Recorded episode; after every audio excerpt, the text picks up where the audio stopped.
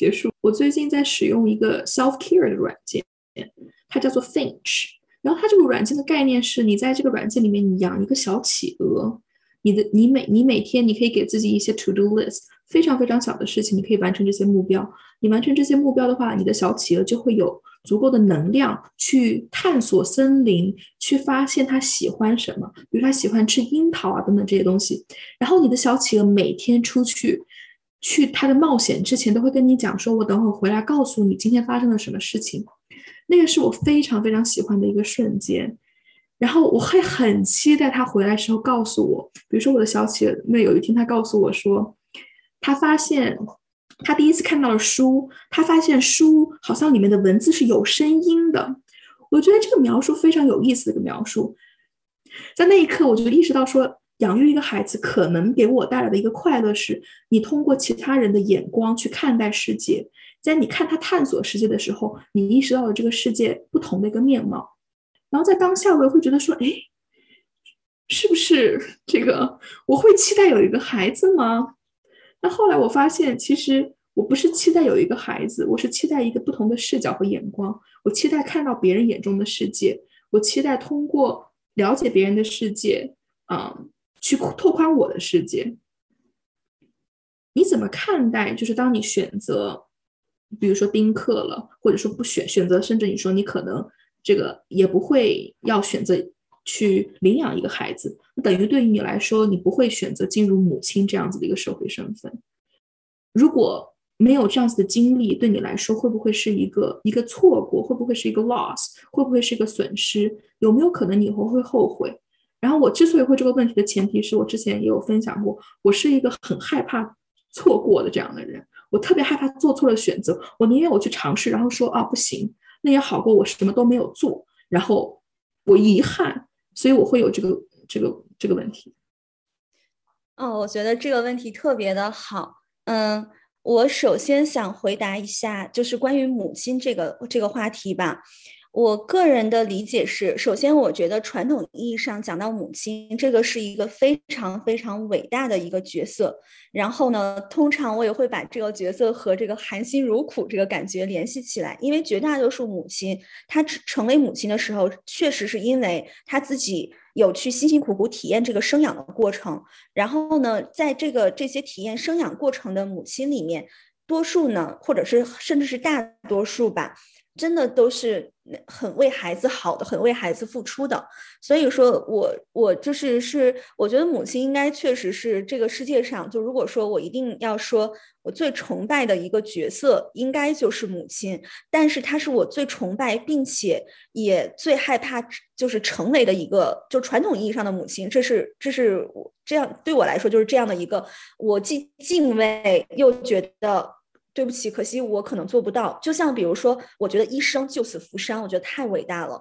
嗯，就是我会有的时候会看一些医生的故事，家里有人做医生，但是就是到我自己头上，我其实选择了一个对我来说现在就是相对来讲比较轻松的一个职业，这个是真心话。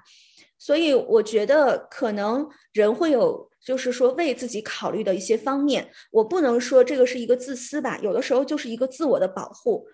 我，你像我也会觉得身边很多人有孩子很幸福，很多人成了母亲，我觉得我就是我能够体验到他们的，就是会有那种共情的感觉。虽然我自己没有生养过，但是我我也有能能想象他们那种幸福感，但这不代表我自己会去做一模一样的选择，对吧？所以。所以这个这个，我觉得就是考虑到这个承担的责任还有风险吧，因为现在就是小孩生出来也是有一个风险的问题。然后另外呢，我觉得就像就像伊萨贝尔刚刚分享的，就是你可能会有一个就是类似小孩的这种算是替代品吧。我说的不是真正的替代品，就是说能给你这种有孩子的这种感觉的一些，比如说宠物。我知道你们有的人养猫啊，因为我听了你们所有的播客，我知道你们有人养猫，有人养狗，然后我自己也有养小猫，然后或者有人养过猫猫狗狗的，嗯，我自己也是养了一只小猫，就是我觉得就确实很可爱，有的时候就是我就直接就是管它叫女儿的这种感觉，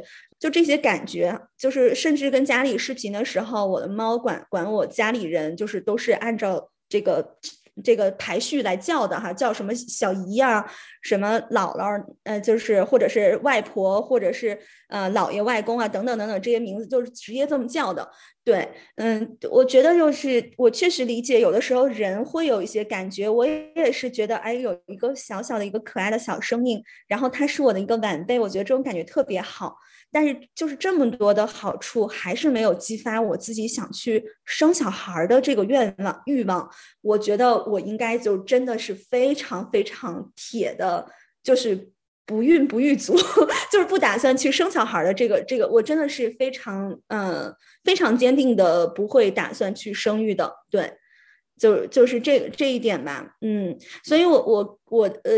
我的综合下来，我就是觉得这个就是说。不去不去生孩子，不会直接的阻碍，就是我去享受，可能做一种就是 some kind of mother 的这种感觉，就是我还是可以做，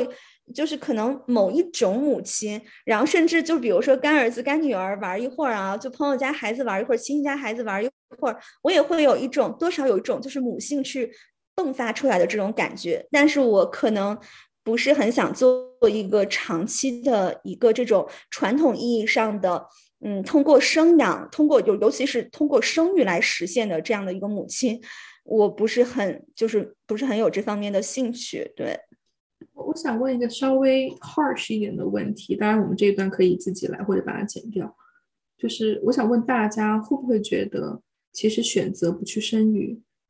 你会把它当做一个 privilege 来看待吗？或者你怎么看待你有这样子的选择权？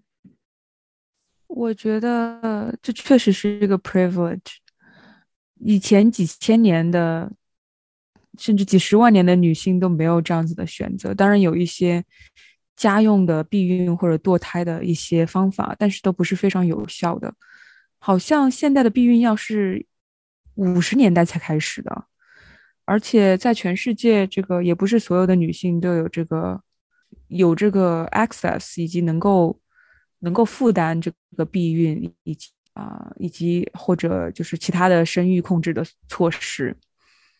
这确实是一个 privilege。当然，就算大家再谨慎的，就是避孕或者生育控制，还是有可能意外怀孕的。确实是一个比较复杂的话题。我就想说，最近美国的这个 Roe vs Wade。啊，美国的这个堕胎合法化的这个法案现在可能会被推翻，导致全国讨啊产生了非常大的讨论以及抗议，让大家知道，就是这个权利是女性争取的来的，而且也不是一直都会在的。作为有这样子 privilege 的女性，我觉得我对于我的。母辈以及我的祖母以及我的女性的长辈们，我觉得我相比他们，我真的是非常非常的幸运。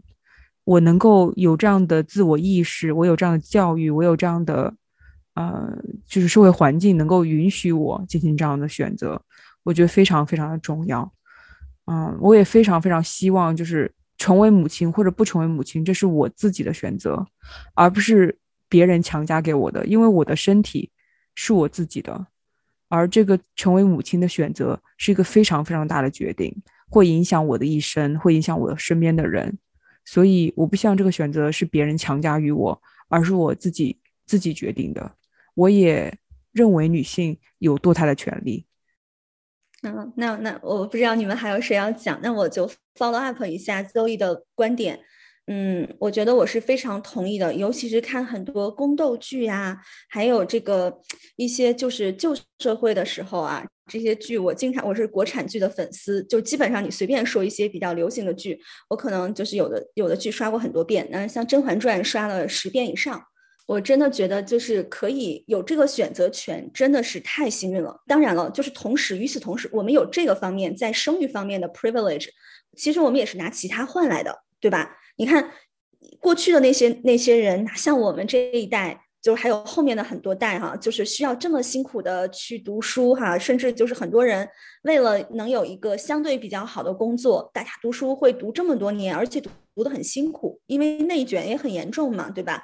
然后呢，包括工作，现在就是不管是不管是国内还是很多就是西方国家，嗯，觉得大尤其就包括就是我们都在这个北美这边，北美尤其是嗯像美国这个工作的时长真的是越来越久了，比很多国家都要夸张。那国内的话也是，所以说我们我们就是能享受到一些。就是可能生育方面哈，可能我们这个选择的空间会大一些，包括就比如说什么时候结婚，还有就是找自己的伴侣哈，我们也不需要像过去这个父母之言媒妁之约，我们我们至少有权利选择我们和什么样的人去约会、去恋爱、去结婚，呃，或者是恋不恋爱、结不结婚、是否生育，这些我们就是还是相对来讲比过去的很多代更有选择权了。只是就是可能在读书上，我们这个 选择权就少一点。可能我们这一代大多数人还是这个以这个读书论这么这么过来的。就是不管成绩的好坏，至少我们大多数人都要经历很多年的这种哈苦所谓的苦读书的过程。这个也是也是跟过去不一样的地方吧。我觉得关于生育的 privilege，它是一个非常大的一个范围。包括他讲到如何使用我们的，作为女性来说，我们的子宫，嗯，我们有没有能力排出卵子？我们如何享受性？我们如何处理性带来的各种影响和结果？我们怎么对待自己的身体？嗯，从某些角度上来说，能够生孩子是一个 privilege。对于，有一些可能不孕不育，或者是，嗯。因为各种原因，他没有办法成为母亲，不被成为不被允许成为母亲的人来说，他是一个 privilege。然后能够选择，嗯，不生育也是个 privilege。刚才 Sarah 和 Zoe 都讲了很多，无论是社会文化上，我感觉我们现在虽然在讲这个，好像是一个小小的决定，诶，生或不生，但是能够看到说，从未来来看，它影响我们个人的，嗯。中老年的生活，我们跟另外一半的关系，我们的家庭，我们的财产如何分配？从从过去来看，它确实是很多人血泪带来的影响，甚至从我们个人的小小的历史长河来看，嗯，我们也经历过，包括对我来说，我也经历了从只知道哦，原来，呃，不想怀孕就要用毓婷紧急避孕药，非常的伤害身体。到哦，原来有长效避孕药，原来它不会伤害身体。到哦，原来避孕是可以男性来主导，他可以选择，嗯，来主动承担这个避孕的责任，而不是我。到哦，原来还有弥补的空间，嗯，可以，嗯，可以选择堕胎是一个选择，也可以选择福利机构生下来，也可以选择，嗯，各种方式。在各种意见集合下做出一个个人的决定，我觉得它是一个非常大的。我们今天虽然在讲它，但是也在讲我们怎么看待自己，怎么看待女性，怎么看待我们处于这个社会环境中。它是一个如此复杂的议题，有我们自己可以承担的部分，但是它也会需要涉及到刚才我们无法避免讨论到的跟伴侣、跟家庭，但是。别人的别人的意见有多大程度上会影响我们？包括法律、法律的约束、社会舆论的约束，可能文化、宗教这些约束有多大程度上影响我们？嗯，也是需要我们自己去决定的。很多人可能没有办法做出这个决定，可能尽管知道他们的影响，但是还是要被迫。那我觉得，如果是这样的话，我可能只能想象出一种，嗯，harm reduction。危害降到最低的做法，就是怎么样能够让你在现在的处境中脱身。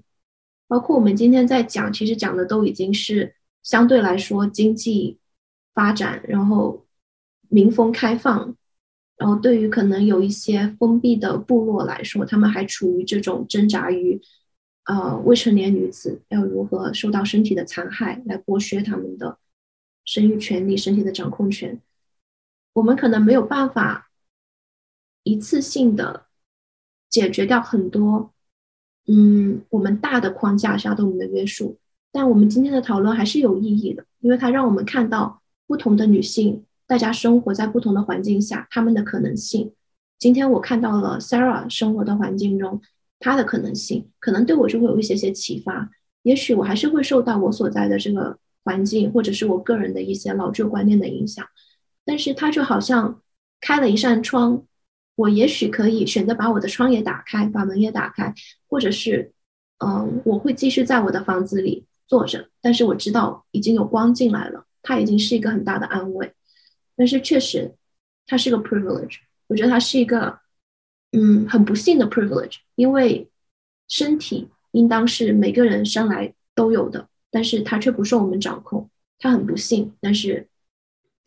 对，那我们最后一个问题就是，请 Sarah 跟我们，就是包括我们各位，我们今天就是讨论的这个话题，讲到生育，尤其是我们其实也大概的讲到说女性在生育上的主导主体地位这样子的一个一个话题，包括丁克，就是如果是你会给跟你同龄或者比你年龄小的女性，你会想给他们最重要的，你想跟她分享的一个信息是什么？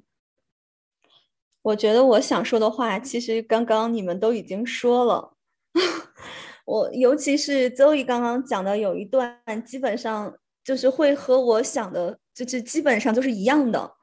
因为我就是希望大家可以遵从自己的选择，就是不是因为受到了他人的影响。而让你不得已做出了这个选择，就像，就是，而且这个我觉得是适用于生活中的很多很多方面的，就是包括结婚、包括恋爱啊等等，这些都是，嗯，甚至包括比如说，就是一些小的事情，就是大家读书选什么专业，呃，甚至就是你这个工作想做什么，我真的很希望就是。就是说，社会上的人吧，就是你生而为人，你有这个主观能动性。我希望你真的可以发挥这个能动性，能够自己去呃思考了之后，然后做出一个个人的决定，就是而不是真的是完全就是受着他人的影响做了这个选择之后呢，你就觉得哎呀，我不应该这样子，后悔啊，等等等等。嗯，我还是很希望就是。我们可以有一些就是独立思考的空间，然后呢，在在综合了，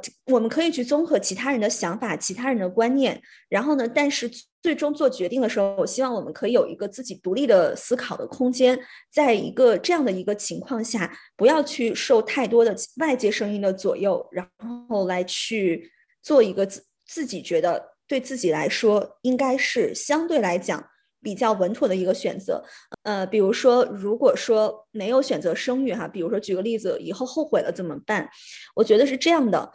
就是如果哈，你做一件事情，你决定做一件事情，或者不做一件事情，会不会后悔？嗯，你可能同时要考虑的是。比如说哈，你去生了一个小孩儿，但是你知道这个过程你要付出很多很多，而且你要承担很多不知道可不可能会发生的风险，你个人的生育风险，小孩的这个是否健康，还有他成长过程中他也要经历所有的，因为他也是一个人类嘛，对吧？就是你看我们自己也是有可能会生病的，有可能会。身体上出问题，就是你要为他一辈子操心。所以说，就是就是说，我觉得是这样子。如果说你说后不后悔，就是像买一件衣服，你就是就是比如说这个五十美金和五万美金，然后如果你就花五十美金，你说哎我错后悔怎么办？但是买了我要是一辈子用不上也没有关系，五十美金就花了。但如果它是五万美金或者五十万美金。如果你做了这件事情，呃，这个衣服真的给你带来了特别高的幸福感，然后让你从此就是人生走向巅峰辉煌了，那那我觉得就是花的就很值。但如果你付出了这么多，最后这个衣服被证明不是是你想要的，甚至它就是可能出现了一些裂口，这个时候你还你还可不可以保持你的初心？你觉得没关系，至少我买买过它。就是虽然我付出了这么多哈，最后的结果也也不一定是不是你想要的，就是不知道嘛，对吧？那那那这个这个对吧？因为它就是这个是一个付出和那个。呃，最终的这个得到的会会有一个权衡的问题吧？我我觉得这个也是一个考虑的点，就是说在考虑没有做一件事情或者做了一件事情要不要后悔。我觉得还是反正我是会权衡一些，就是那我要付出，就是我下的赌注是什么，我要付出的东西是什么？可能我还是会考虑这些要多一点的，就是我是基于恐惧多一点的人。嗯，哎听起来 Sarah 讲的好像是这个，看哪个的试错成本更大。哪个试错成本是你能承担的？哪个试错成本是你真的很难承担的？也是我们之前讲过的，就是抓住你人生的方向盘，不要期待要找个白马王子来帮你当当司机，你必须自己为自己的人生做决定。你的子宫是你自己的，你的人生是你自己的。我曾经和朋友们聊，就很多女生很成功，也有高高等教育，自己也能够独立生活，催婚啊，然后催育啊，催着生孩子呀。我们现代社会应该要更新这个观念：你的子宫不是你婆家的财产。你的子宫甚至也不是你丈夫的，你的子宫是你自己的。就是有些男生就是说，嗯，对我是倾向于要小孩，但是我知道这个决定最终是女性来决定的。说这个这个问题我决定不了，不是说我想要就能要的。我觉得这个男生很有自知之明。我觉得很重要的是，你的子宫是你自己的，你如果不想生。没有人能够让你生，你知道男生如果他想要让别人代孕帮他生孩子，他要花多少钱？所以，呃，在婚姻当中，这个生孩子的最终决定是你自己的，你不是为你老公生，也不是为你的婆家生。你如果要生，请你，请你是觉得是自己做出来的决定。所以我知道，在现在的很多社会社会。环境和价值下面，这是很难的。你要面对很多的压力和指指指责，但是这个生完孩子最终的这个承担是你要自己去承担的。我爸妈催婚催育，我会跟他们讲说：我的孩子半夜哭，你能每天帮我看吗？我的孩子以后如果离家出走，或者他成绩不好。我要一辈子照顾他，你们能帮我照顾一辈子吗？如果你们不能帮我照顾一辈子，那你就不要催我生。所以我觉得就是谁负责谁决定。如果你不能负责，请你闭嘴。如果不是你的子宫，请你闭嘴。我们之前讲婚姻、讲关系的时候，也有聊到，它其实是一个需要学习的事情，但是我们没有任何的学校，没有任何人教过我们。突然间，我们就来做这个决定了，但是它就好像填大学志愿，你高考要去哪里一样，是一个决定了以后，可能一时半会没有办法改变，然后会这个文凭这个学位跟随你到终身，然后你这个选择的城市、选择的地方会影响你很很多年，所以我觉得生育这个决定它没有那么简单。它不是说今天晚上我们在性爱的时候突然说，哎，要不我们生吧？嘿，我们就走就去生了。我会建议说，婚前或者是在进入一段关系之前，所以为什么要性爱的时候，我们鼓励要有知情同意，要 consent，然后是否避孕要 consent，因为它会是一个看起来很小的一件事情，但是影响很你们两个或者是更多人很。很大很久的一个决定，嗯，刚才我们也讲了这个比较成本，如何选择，如何列出各项来看，嗯，比如说，如果有的人支持生育，是想要做母亲，那母亲是一个很大的词，它可能是一个 umbrella term，下面有很多，你是想要成为母亲中那个作为滋养者、提供者。还是权力掌控者，还是作为一个给予爱的人，还是作为一个嗯做家务的人，他可能会有很多很多的这种定义。那你是否成为母亲这个词，是否满足你想象中的那个定义？我觉得是需要更多的问自己，然后更多的考虑才能决定的。那不想生育，有的人的原因是我不想要妊娠纹，嗯，那它是一个原因。可是我们的身体如果不生育，它会有肥胖纹，会有生长纹，年老以后会有皱纹。如果害怕你的身体产生变化，害怕你的身体，嗯，成为所谓社会审美意义上的变丑，会是一个你的恐惧。那你要如何面对你未来身体自然会形成的变化？嗯，那可能这一个解决原因只有是爱自己，还有更多的跟身身体更呃自洽才能。达到的原因，嗯，我觉得包括在刚才举的这一些在计量成本的例子中，有很多需要去学习，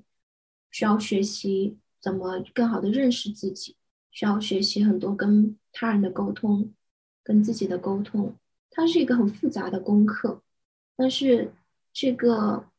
你是否要接受这个功课？你是否要参与这一场考试，做出这个决定，是只有你能做的。像刚才邹毅说的，因为这个子宫是属于你的，